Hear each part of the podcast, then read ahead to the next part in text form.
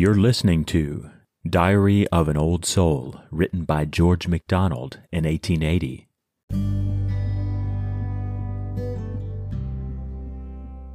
Even thou canst give me neither thought nor thing, were it the priceless pearl hid in the land, which, if I fix thereon a greedy gaze, becomes not poison that doth burn and cling.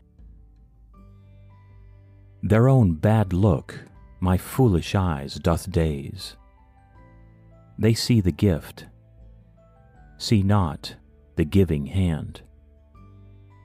From the living root, the apple dead, I wring.